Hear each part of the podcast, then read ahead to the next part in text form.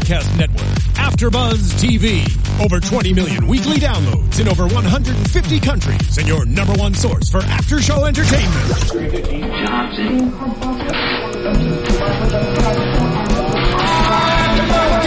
AfterBuzz TV, the destination for TV superfans, producing after shows for over 300 of your favorite TV shows, interviewing celebrities and showrunners, and bringing you behind the scenes exclusives. All thanks to E Entertainment's Maria Menounos, producer Kevin Undergaro, and internet leader Akamai.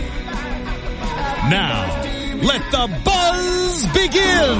Hey there, Turn AMC fans! Welcome to another edition of the Turn After Buzz Recap Show. How are you doing tonight? Thanks, I'm good. It's good to be back. Yes, joining me in the studio is Kristin Carole. Hi guys. You may remember me some, from such podcasts as Agents of S.H.I.E.L.D., Walking Dead.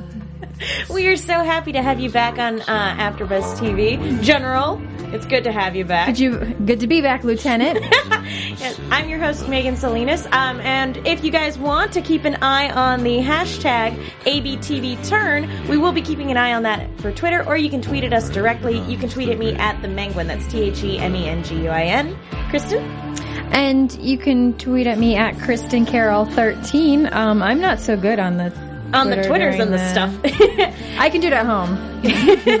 no worries. And if you guys haven't already done so, please go to AfterBuzz TV uh, on YouTube and iTunes. Subscribe if you haven't already done so. Rate, leave a comment. We love hearing from you guys, so it means the world.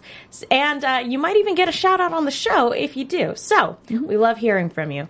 Let's talk about this week's episode, season two, episode four, Men of Blood. I'm just so I I know you've been doing this the last couple of weeks, and I apologize for not being able to. People who know me um, from you know other shows and stuff know that I took a job that I couldn't be here. So now I've switched jobs once again. Now I can be here. So. I'm able to join you now. I was like, I'll be on turn in two weeks. Thank you for not leaving me alone. it's very lonely in the I studio when you show, talk to though. yourself.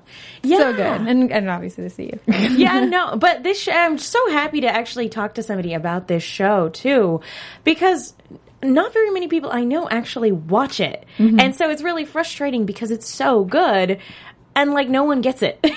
it's kind of a bummer. Well, in this season too, it's really just taken off. I mean, I liked it last season as well, and I mean that. I mean, the acting's just spectacular, and I think you know before I even met the actors, they're just all so great, and they've just been amazing, and they love being on the show, which makes me even want to like watch it more, and it's it's such a positive. You know, experience every time like I watch the show. So. Yeah, no, every every episode, especially this season, has been like edge of your seat because we were talking about it a little bit before we we watched tonight's episode. Is that the entire first season was very much a slow burn, slow build up.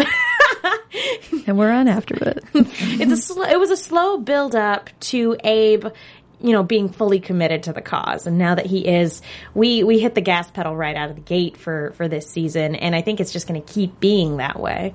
I think that's great too, and and I know we've said this before. Is AMC has such great development with all of its characters, and you know we write down on a board what stories we're going to hit, and there's so many characters, but I feel like I know all of them. I don't feel like I'm anything's missing. Exactly. And actually, it's funny that you say that because when we do write down what story points we want to hit, we always do it by character. And this show is so character driven that I, I, it- like the characters make the show. The spy stuff is really cool and interesting, but if we didn't care about these characters, it wouldn't it wouldn't be nearly as effective. Like a new couple, maybe. ah, yeah, let's go ahead and talk about that because it's one thing to hear me kind of gush about it alone. It's so much nicer to have somebody else gush about it with me. Let's talk about Anna and Major Hewlett in this episode. And yeah, since you haven't been here for the last couple weeks, what do you think about this potential love triangle, octagon, hexagon, whatever it is? if I say I ship it, is that a bad pun? No. Okay. I'll allow it just this once. yes. Um, I, I like it. I mean, I always like Hewlett, and he's. You always thought that he, he, you know, even though we consider like the English like the bad guys, let's say, um, he was never one that went into it with with bad intentions, and you could kind of tell that from last season. And then tonight, we really figured out that that's he doesn't he wanted to be an astronomer. Yeah, no, it was so interesting to get his backstory um, and to figure out where his passions, you know, really like. I never would have pegged him as somebody who looked up to the stars, and that's what he that is what he felt like his calling was, and and that like being a soldier was not his first choice. I mean, we always kind of got the sense that he was never really a warrior, that he was much more suited to a desk. I never pegged him for a romantic though. And and this Apparently, season, they're all romantics. you know, we have poetry a couple episodes ago from Simcoe, which we I had asked him about last season. Yeah. Like, are we going to see that? And we saw that, and you know, John Andre is always a man of romance. John the Andre French and the Swiss in him. But um, but yeah, um, in this episode, it starts off with Ben actually handing off the the ship that they constructed to supposedly be from Abigail's son, so that they can pass along uh, the the method for encoding that they want Abigail to follow. Anna's not 100% on board with it because she, you know, Abigail never signed up for that. She she was doing it as a favor to Anna.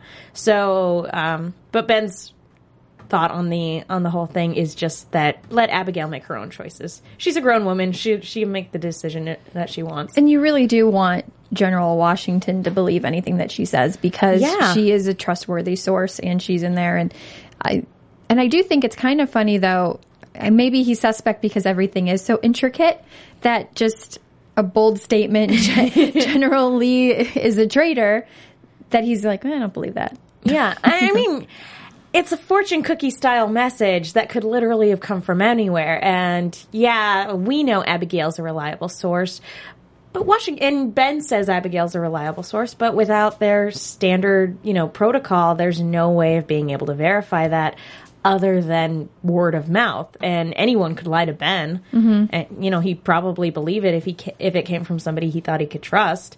So you, you can't really blame them, but at the same time, it's really frustrating because now it's put these guys in a pickle in mm-hmm. terms of, especially Ben. It's put him in a pickle with Washington.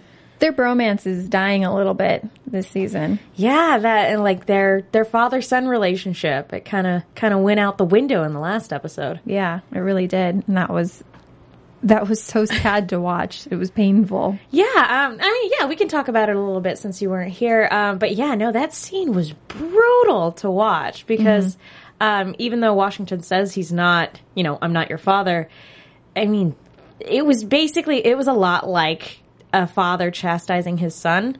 And it wasn't the I'm I'm not mad, I'm disappointed. It was I'm mad and disappointed. And yeah, that's that's way worse. Yeah, it's it it was, and what a great.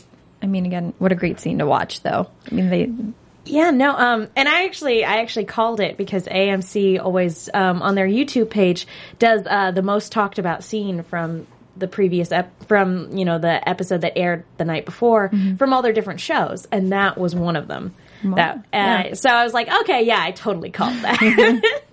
but, um, but let's get back to, um, Anne and Hewlett. I see this ending in tragedy uh, in one way or another because Simcoe is uh, well, well, and we'll get to Simcoe later, but we know from the last episode that he is on his way to Setauket because that's where he wants his base of operation to be.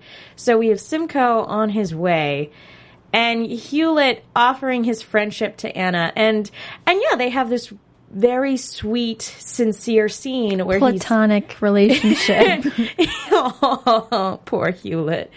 Um, where he he invites her, he he agrees to send off the the package, and almost yeah, as he's twiddling it, it was a very it was a very good tense scene because he's um, twiddling with the the toy ship right where the hidden message is, and they're setting up a telescope so that the people of Setauket can look at the stars and see the constellations in a new way, and and Hewlett and Anna have this very, very sweet scene where they're looking at the stars together. I don't know. I see this ending in tragedy. Probably. Um, and, and, you know, when we do talk more about Simcoe's actions towards the end there, besides already being kind of pissed off at him for every, where he ended up, uh, now he's like going to steal his woman. Yeah, Uh, we- that's just not, We can right. we can talk about it because it was a very small portion of this week's episode. It was um, as we see Simcoe on the warpath, and he takes out a rebel a rebel camp with the Queen's Rangers. And leaves a very gruesome message uh, with uh, in, written in blood, supposedly from Major Hewlett. It's um, oh gosh, what did it say? It's Compliments of Major Hewlett. Death to, all, all rebels. traitors or Oh, all yeah, rebels, rebels. yeah. that was it. And then left the poor man's tongue on the note.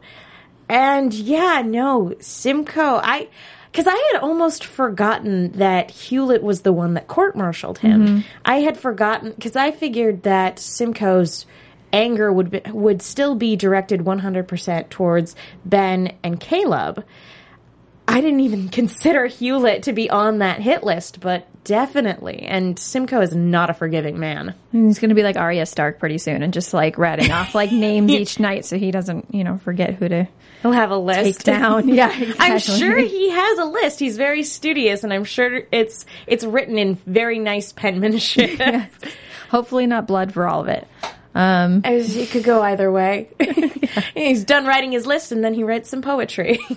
But yeah, I was um I forgot it and I asked you. I was like, why is he going after Major Hewlett? Like I just don't understand Because they were on- They're on the they- same side. Now he's I mean, nobody it's it's like nobody's really in charge of Simcoe, but John Andre's in charge of Simcoe kind of. kind of, yeah. And People think they're in charge of Simcoe at this point. Yeah, exactly. And John Andre's not that kind of a guy. I mean, I think once he finds out that that happened, since he was already really ticked off at the dinner table and basically told him, "Hey, let's not let's not do this again. I'm going to put you in charge of something else." And then he goes off and does something worse than a dinner table. Well, it, it just goes to show that, yeah, I mean, John Andre wanted a barbaric person to be able to get the job done when Robert Rogers, you know, was sent away. I think he picked the wrong man. I mean, in a lot of ways, he picked the right man, but at the same time, it's like, yeah, I don't know quite if you had the right idea, but we'll see. Yeah, Um, he always takes it that extra level. Like I don't know if John Andre would care as much that he killed the guy, but putting that note and cutting off the tongue, that's that extra step Yeah. of crazy. again, it's it's barbaric, uh, but it's it's what Simcoe does. I did, um, gosh, but with Simcoe and Hewlett, it, it's funny looking back at season one because they were they were in fact on the same team, but they were never on the same page. If you if you kind of look at it with, uh, and I want to go back and rewatch all the episodes because they're on Netflix, and I want to go back and like kind of tally off every time they were at odds or every time Simcoe had to swallow his pride to do what Hewlett said. Um, and then every time he defied Hewlett and everything like that. I think Simcoe has his own page. He has his own book. it's, he doesn't even have a book. Yeah, I figure he's good at keeping track. he's like, oh, so it's all up here. I got it. Yeah. But no, they were never on the same page. And so it makes complete and total sense that when it finally came to a head, that, yeah, that this would happen to Simcoe and that Simcoe would take it very personally. Mm-hmm. So that's just going to be trouble. And um, I really like too that we saw his group is still listening to him, and I and they saw the brutality of what he can do. But it is still interesting that they wouldn't think we have a whole group and this is one guy. I guess he's just that scary. And I think Jordan, right? Jordan, is, Yeah. is, is his um, kind of sidekick now. Um, I think Jordan will end up being a problem for Simcoe down the line because he has Yeah. out of, even though he didn't want Simcoe to really be killed that way, if he's going to be around him this much and really see what he's doing, I think we'll have a, you know, he'll have his own rebel in the mid. Yeah, because Robert Rogers, yeah, he's a gentleman killer, as they put it, but I feel like he wasn't at quite the same level of barbarism as as Simcoe, Sim, especially because Simcoe is so vindictive about everything that he does. Uh, so I was actually surprised, yeah, that Jordan took him up on his offer to be second in command because that's that's what it looks like here, and and that surprised me last week because nobody in Setauket really liked Simcoe except maybe a few of his subordinate officers. Nobody really did. And so it, it surprised me that Jordan would take him up on that offer and that Simcoe even offered it in the first place. I guess he was just like, oh, familiar face. Cool. I might be able to trust you. Yeah. I think it was more of a trying to keep himself safe. If if if the most brutal man in your camp says, "I want you to be my number two, I'd be kind of scared to say no. That's true. That's the last time I'd say anything. My tongue would be cut out and on the letter. That's true. Yeah, you can't you can't exactly tell a guy like that no, huh? When, when he offers you a job. He's even crazier now without his white wig. He's like, I am all myself. I'm taking it off. He's letting it go. Exactly. Uh, I can't believe I did that. Anyway, let's let's go ahead and move on um, because we were talking about Ben a little bit earlier. Um, ben and Benedict Arnold. That's fun. Ben and Ben. They could have their own show.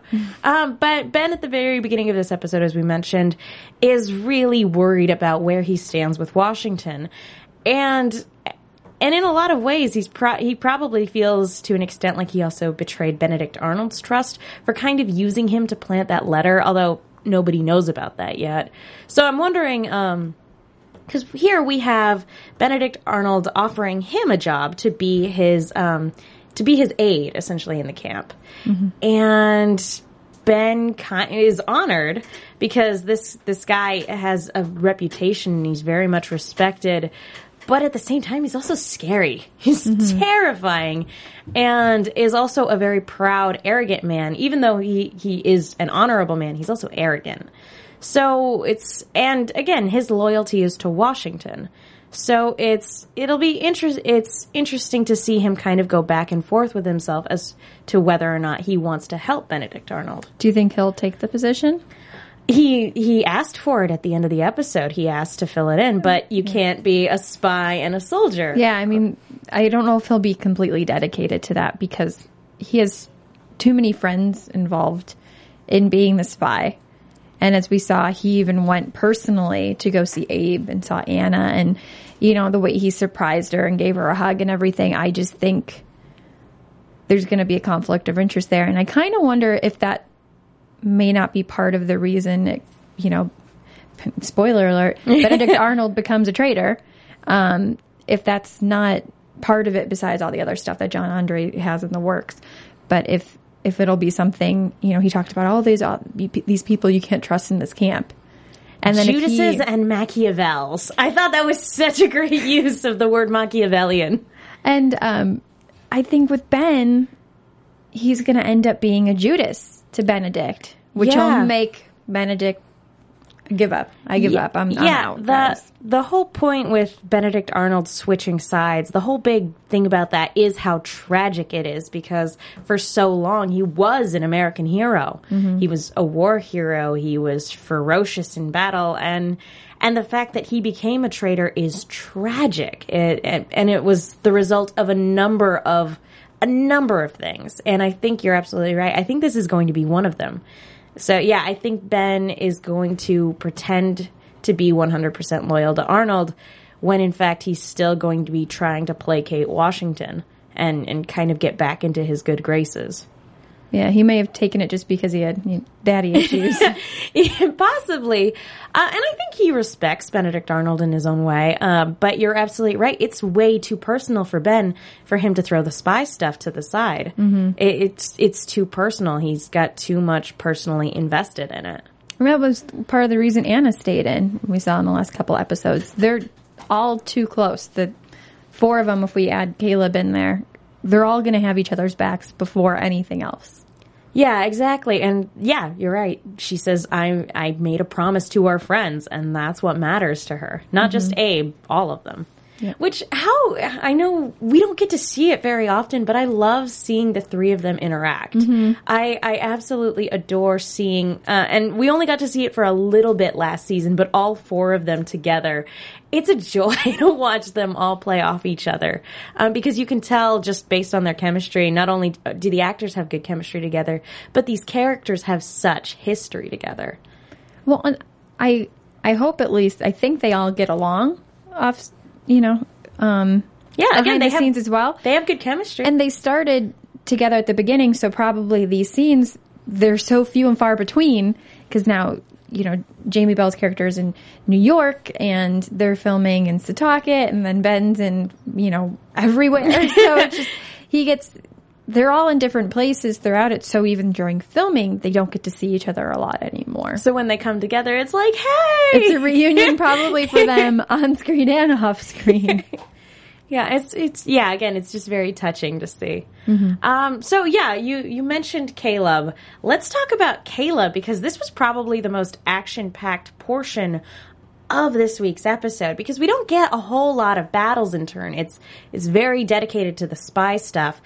Um, but oh, and actually, we should probably mention the uh, agent reagent that Ben introduced at the beginning of the episode, disappearing ink. So that's going to be cool. Um, and I love Anna's reaction to it. Magic. No, chemistry. Science. Hashtag science. But yeah, um, going back to Caleb, uh, he and Robert Rogers both are trying to intercept uh, Ryder, the captain of the pirate ship Revenge. We were making Princess Bride jokes last last episode, um, but yeah, so they they more or less show up at the same time, and this battle ensues. And we were talking about it during the episode. I was not expecting Rogers to come in guns blazing. Because he mentioned Yeah. he acted like he knew the guy. Maybe maybe guns blazing was the answer because he knew how Ryder operated. Maybe I was waiting for it. I was sitting there going, okay, he's going to show up. They're both going to end up there at the same time. I'm glad Caleb got there early and at least got to kind of find out the place. But I just, I don't know. I got a, ba- I got a bad feeling about this. Well, so did Caleb. He kept looking around. He knew something was going to happen eventually because Yeah. he knew Rogers. Rogers was the one who basically exposited that information to him while he was hiding in the shadows. So he knew that if he didn't hurry, Rogers was going to show up at any 2nd mm-hmm. I just wasn't expecting guns to go off. That's all. I think, you know, Rogers, it's- it's kind of all or nothing with him. So he, he, he went, he went balls out on this particular section. And, and I, I really like, I don't know why I feel like Caleb and Rogers should have scenes together. I don't know how that would work because they would try to kill each other like they did. But I liked when Rogers yells, you know, drop that. He's like, oh, good idea. and he drops it to grab the note and then run off so he doesn't have to run around with a big bus. There are bearded so rogues on on opposite sides, so of course we want to see them interact. It's the beards. We talked about that last season. Men with beards. It's they're, great. They're so much fun to watch, but um, but yeah, with with this particular scene, I guess the the idea for Rogers was that you don't try to steal from a pirate. The the only real way to to steal from a privateer, which is a legalized pirate, is to is to steal going in guns blazing. Don't leave anybody behind. Yeah, because they all have a code to an extent, but they're going to Well, fight dirty. And the other thing was, is actually, it could have been a security measure as well, because Ryder knew about the note inside of the, uh, inside of the sculpture. To know that that is dangerous. And that was actually part of the point, I think, was to get rid of everybody who had, who might have even had knowledge about the note. So mm-hmm. that could have been another reason why he just went in full force. Cleaned house. Yeah, exactly. But Caleb gets away with the note. And actually, something I, I wanted to bounce something off of you because I had nobody to talk to you for the last couple oh. weeks. I don't know what this note is. I've been calling it the MacGuffin because it's the thing that we're after at this moment. But from the beginning of the episode, from the season premiere, we just know that it's a note of, or a letter of some sort from the king. We don't know what information is encoded on there. No, because it was whatever she ripped out of that book. Exactly. We don't know what it is though. Yeah. But whatever information it was, it was important enough to kill anybody who might have gotten their hands on it. I tend to think because he was ripping it up when when those guys came in to tell him kind of the status of you know their their their front almost I, I think it was and so it has to almost say something you know what what to expect almost how many men in each port I tend to think it's more a numbers thing Valuable information like secret Yeah. locations of troops or something like, like I that. don't think it's something like oh he's he's got a the king's gonna die in a year. I don't think it's I don't think it's like a doctor's note or something where you know like it turns out the like- king is ill or yeah something like so that. it doesn't matter anyway.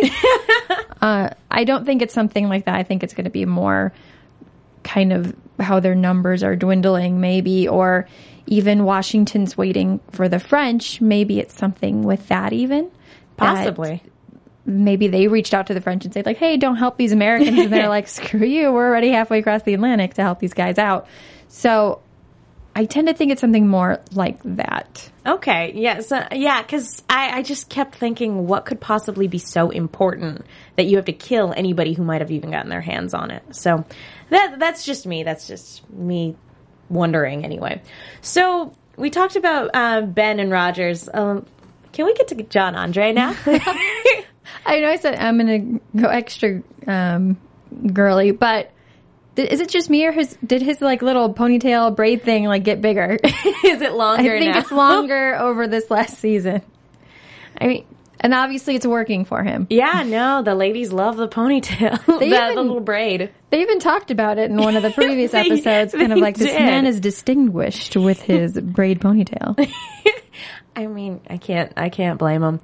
But, um, but this is a confirmation, uh, basically this episode, um, because of, of the fact that they were building this up as a love triangle. Because prior to this episode, you could see his and Peggy's back and forth as possibly just being a thing of mutual respect because neither neither of them like to be played or manipulated, but they like manipulating other people.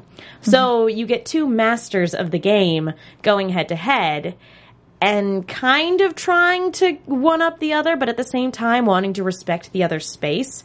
So it could have been romantic or it could have been a mutual respect in a way that men and women didn't have mutual respect for each other back then. Mm-hmm. So it could have been either one, but we for sure get a romance this time. Yeah. I'm not. I'm I'm Team Philomena. I miss Amy Gumenick. I I, I, agree with you. I, I loved. She was so entertaining in the previous season. I, I want her to come back. and and Peggy's cute. I don't mind her, and and I think the actress is doing a great job. But she because she's a distinguished lady of the court, she can't do all those hilarious scenes that Philomena was, you know, to that group, and we don't get any explanation to where she went. Yeah, no, uh, it's just kind of went away and hasn't been mentioned since. But you're absolutely right. Philomena could do, she could do anything because she was an actress. So she could be anyone and infiltrate anywhere. And, and be so entertaining at the same time. You know, she's pretending to be tortured, but she's, you know, piling up her winnings in a card game uh, at the same time. So she was fantastic to watch, and it is a shame that she's she's not here this entire season. Correct? I yeah, I don't believe so. No. I, well, because such a bummer. congratulations to Amy. She was on Arrow and Yeah, all this no. kind of fun stuff. So Which is great. just but probably just scheduling conflicts. when you find time in your schedule, come back to this show because we miss you. Um, but yeah, I, I like Peggy a lot. I I do. I, I miss Philomena, but I do like Peggy, and I think what they're doing to set this up makes for a very interesting dynamic between her and Benedict Arnold and John Andre mm-hmm. because yeah, no, this is they. This is very clearly going to be John Andre needs her to do X, Y, and Z to win over Benedict Arnold, and she'll have to do that. But now John Andre is in love with her, and that's going to be a whole thing.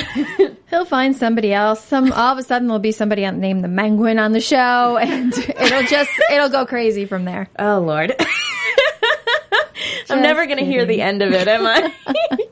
I told you I can't compete. I can't compete. You're getting red. Shut up. Anyway, but um, but what I did like in this episode was when he and Peggy first go to meet each other. He's been invited over, and her father has a reverend and a lawyer lined up. He's got like this entire posse to be like, okay, so you're clearly you clearly want to marry my daughter. Okay, let's get some things figured out. And John Andre is genuinely surprised. He's like, beg pardon? And I was like, oh yeah, no, uh, okay, you protested, no big deal. Okay, so moving on. No, I legitimately didn't propose. Yeah. That I think was it was really funny because it takes a lot to catch John Andre unawares. And this season is the only time we've seen him unable to deal with somebody and genuinely caught off guard and surprised. I think he was more surprised here than when Simcoe stabbed a guy at his dinner table. Yeah. that was just so hilariously awkward. That whole scene. And I feel like, you know, even in this day and age, I feel like some parents would almost like do that.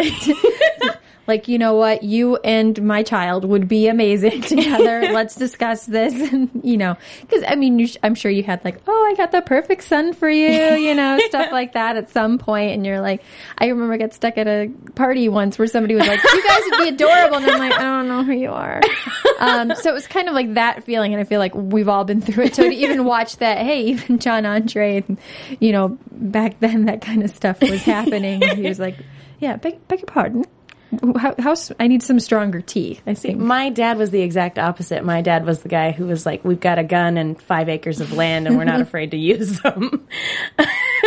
so not quite, but that is adorable. um, but yeah, I I don't know. What do you think of this being set up as a romance?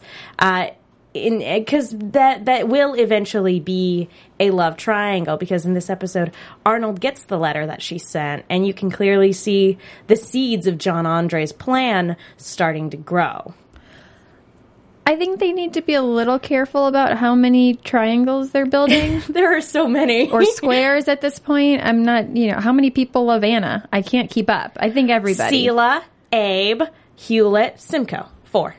That we know square. of. That we know of. Um, yeah, it's just, and I think it needs to just be a little bit careful and just make sure it doesn't go completely off track to make sure that it's. Well, not to go back to a previous plot thread that we already covered, I'm a little worried they're going to kill Hewlett. In in all on, you know, not to jump to predictions, but with Simcoe coming back, Hewlett may very well be a dead man by the end of the next episode. Well, and and it So that that turns it back into uh, three people who love Anna. it does seem to. It, it is more brutal this season in a good in, in a good way. Let's kill more sounds, people. It sounds so weird to hear that, but this season has been so good and intriguing so far. And part of the reason for that is because the first season was so quiet, and the season starts off with multiple murders. That is insane. And I think some shows just do it to do it, but when you have a show that is about war, it makes more sense to Well- add that into it. And for a series about war, there has been very, very few fatalities in our series, very mm-hmm. few character deaths. So when we see two people at the very beginning of this series, or at this season, be killed after being introduced, because it's one thing to hear about how poor, you know, Samuel Tallmadge passed away. Uh, it's a completely different see, thing to see the spy introduced and then killed within two minutes of her introduction. You know, that sort of thing. Along with an innocent bystander. You Yeah. know, so it just it raises the stakes and it makes you feel that much more tension when when we see characters who clearly hate each other about to crash into each other. Absolutely. No, I agree. So yeah, no, that's. I hope they don't kill Hewlett. I I adore watching him try to woo Anna eh, because he's so sincere, and that's that's the heartbreaking part. I wonder if they'll do like an AMC Walking Dead where all of a sudden, once you really like a character, you know, then that's when they kill them. They're like, we're going to really make you love them. And then, That would be so AMC of them, wouldn't it? You've hurt me too many times, Thanks, show. but uh, okay, so we we've talked about that. We've talked about Simcoe and Ben. Let's go ahead and talk about Abe's section of the story this time around because this this was actually uh, we were talking about the acting in this season, and Jamie Bell's acting is 100% on point this season, and it is fantastic to watch him work. And and something I adore, and I notice it in Abe's scenes more than anybody else. I I love the lighting in this show, and every time there's a scene with Abe, they are very careful and deliberate about their light and shadow that they Sure. show. And I love that because he is our main spy, and you do have to kind of be in the light and be in the shadows at the same time. So I love the way they do that with Abe. But um, for this for this episode, he has two things to contend with, and first is winning over Townsend, who historically speaking we knows eventually joins the Culper Ring, and also dealing with his father, who has learned of his secret in being a spy. Mm-hmm. And those, uh, man, neither of those things went very well this time around. No. Although he he probably had more luck with Townsend because um, he goes because he, wants to convince Townsend to be a part of the ring that they have going because he didn't turn him in over to the British. So even though he's not participating in the rebellion, he had the opportunity to sell Abe out and didn't. Mm-hmm. Now they mentioned Townsend's father and Yeah, Samuel. Exactly. So, on the one hand, he's clearly sympathetic to the patriot cause, but is afraid to stand to step out, or maybe fear isn't the right word, but something is holding him back from actually being a part of the rebellion. What do you think that could be? Just being comfortable, maybe? No, I think there's a past there, and I think it'll be something that we will know about because he will join this group eventually, and they're. It's kind of like with Hewlett. I mean, we're we know we knew earlier that he wasn't his heart wasn't in this, mm-hmm. and now we know why. And I think they're just kind of whetting our appetite until eventually we get to that point where they're gonna say what it is. Now, what it is, it's got to be a family thing. I think it's kind of Yeah. you know, I don't think it's just the Samuel stuff. I think there's probably something else there. You know, why is he in this place by himself? He's of age to have a wife at that time, to maybe have kids, and you don't see him with anybody. No. So I think it's And that's not to say that Deeper he doesn't that. have a wife. no. I mean, there's yeah. single people that way, but I just feel like for that time that was kind of a bigger deal. And if it's a family that people know, usually that is, you know, they have John Andre over for tea and here marry Yeah. my marry my daughter and all that kind of stuff. So Yeah, no, that it is interesting, but in a weird way, it seems like he wants to be convinced. Like he's just on the edge of being a part of the rebellion, but something is holding him back, but he wants to be pushed in the right direction. Uh, and something interesting, they sit down for a game of checkers. And they're, I loved this scene. There, the dialogue as they're going back and forth, talking about kings and pawns and spies and it wasn't very secretive. no, not really. But uh, but it, I was interesting to me that they used checkers because normally in scenes like this you use chess pieces, and maybe the reason why they went with checkers is maybe because it doesn't start off with there being any kings you have to get your piece across the board for there to be a king so maybe maybe it was conducive to that dialogue It's too British. Maybe just cut it out. where where did checkers come from I don't know. Yeah, they call it um, draughts, I think. Yeah, Yeah, they call it draughts. so somebody uh, on YouTube, uh, go look up the history of checkers and Obviously, let us know. we didn't look it up. no, we didn't have time. But I, I did think that was a very interesting choice because it it is. Yeah, I guess maybe chess is considered more of an intellectual game, even though both games are very strategic based. or it's just cheaper. I mean, I'm I'm assuming that the British, bleh, uh, British, I cannot talk today. Soldiers like aren't paying that much to to um, stay over at his little hotel that he's got going on. So he's like, Yeah. man, I can't afford a chess set. maybe. Or maybe it's the idea that all the pieces are equal up until you have a king. Because any piece can take out any other piece. Eh, chess is that way too, but you have to be in certain proximity. You can't have one checker piece going across the board. and it'd be a longer conversation for somebody to win. That's true. And you can do multiple moves at once. Exactly. It's cool. you can So jump play checkers over chess, people. it's been a long time since I've played checkers. Um, but the other the other part of Abe's storyline is he sees a man following him. Immediately assumes that it's of course some British spy who's caught on to him. He tracks him down, although they both get assaulted by this guy named Joe. Uh, what was his? Jehovah's tongue, Doctor Jehovah's. I don't think it was Jehoshaphat. That was it. Dr. Jehoshaphat Tongue, who who the heck is that guy? He, I guess he's just a street gang leader. Um, They made such a point though out of saying his name that I feel like we'll see him again. possibly. I don't know if historically he was a gang person in, you know, in New York during this time or if they just liked the name Jehoshaphat. I don't know. It's a pretty fun name. I was trying to look on my phone before we got in here while we were watching, and pretty much just like tongue doctors came up the whole time. So I, I have no Nothing answer. useful. Maybe maybe I need a he's, better Maybe he's the one that coins the phrase "jumpin' Jehoshaphat." Maybe. because he jumped out. that could be it. But they they stab this poor guy whose name was um, Henry Browning, who was not in fact a British spy. He was just sent by Abe's father to kind of keep an eye on him. And that poor guy died in the street, and Abe had to leave him to die, uh, so he wasn't found out.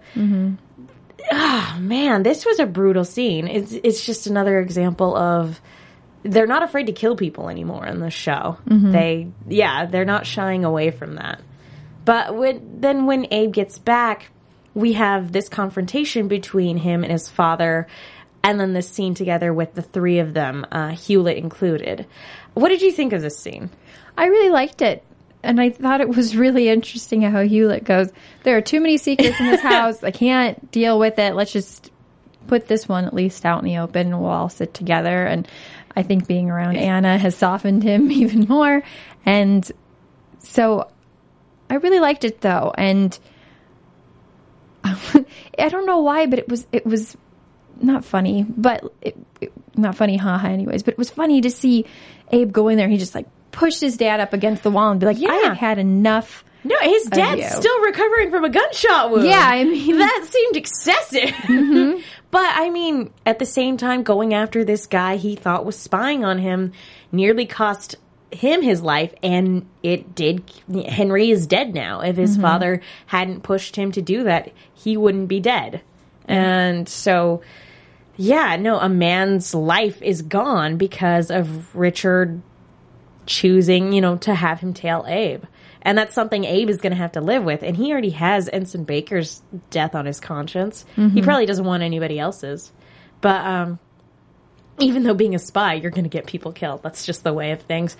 But um, I thought was really interesting is right after Hewlett says, too many secrets, no more secrets, Abe basically conceals the fact that Richard had him tailed and and basically, you know, said that Henry Browning was the one that, you know, was actually acting as a spy for the Sons of Liberty and that you find him, you find the Sons of Liberty, Henry Browning's dead now. So again, it's just another dead end for Hewlett because Abe is fabricating all this information, but Richard knows that's a lie. Mm-hmm. So, for in Richard's eyes, why would Abe lie unless he has something else to hide? So it's basically Abe, without admitting it openly, openly admitting, "Yes, I'm there to spy." Yeah. So that it's such a weird way to go about it, though. I I was a little confused at I obviously he seems to generally know what he's doing, but I think it was an interesting move. I don't know why he would show his hand to his father when obviously his father's still on the other side. He's trying to get him followed. I don't know if it's just kind of a hey, F you kind of to him. I don't know if that's what that was about. I think maybe it has something to do with what Townsend said to him earlier, because he said, "You are not a spy. You are a boy playing a man playing a spy." And you're you're doing it basically to defy your father, to, And to he kind of proved it right there. Yeah, so I, I think those words really stung and really sunk in. And then when his father was essentially babysitting him or attempting to control his life again, he he took it really personally and took it as a front in a number of ways. And yeah, did throw it in his father's face. But now not only does his wife know that he's spying, but now his father knows. His father, who is very loyal to the British crown. So this can only end badly for him. You're either going to get your dad in trouble. Well, no, yeah, you're going to get your dad in trouble, basically, one way or another. He's either going to sell you out or he's going to have to be complicit in Abe's dealings, which will probably eventually unravel anyway. Yeah, absolutely. I I think eventually it'll be a huge problem for Abe's dad because I think when it comes down to it, really down to it, not just little stuff, you know, Richard's going to pick Abe.